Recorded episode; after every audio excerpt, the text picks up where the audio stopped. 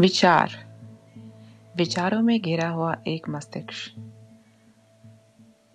हज़ार मीलों तक एक विचारों के ज़रिए पूरे ब्रह्मांड में घूम आता है।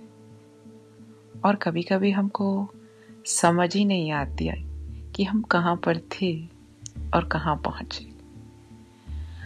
आखिर विचारों के मध्य में कितनी नाड़ी कोशों का चलना और कितने रक्त का बहाव होता है। लेकिन ये महसूस नहीं होता। पर, प्रकृति जानती है।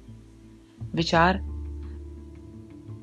आते जाते तो रहते हैं, पर कुछ विचार असहनीय है।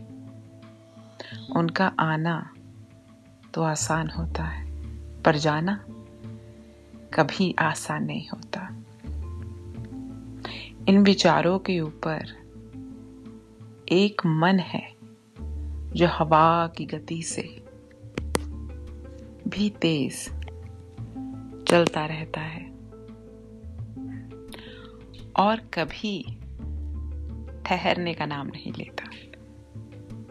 लेकिन इस मन को वश में करने के लिए अगर हम चाहें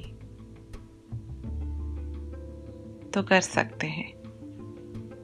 लेकिन मन जिद्दी है। किसी जिद से नहीं कर सकते, ना ही प्यार से कर सकते हैं।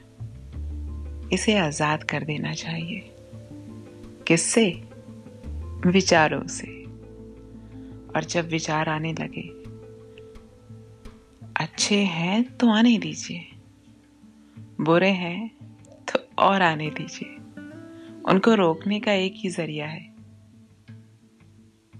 विचारों में तल्लीन होने से बचिए।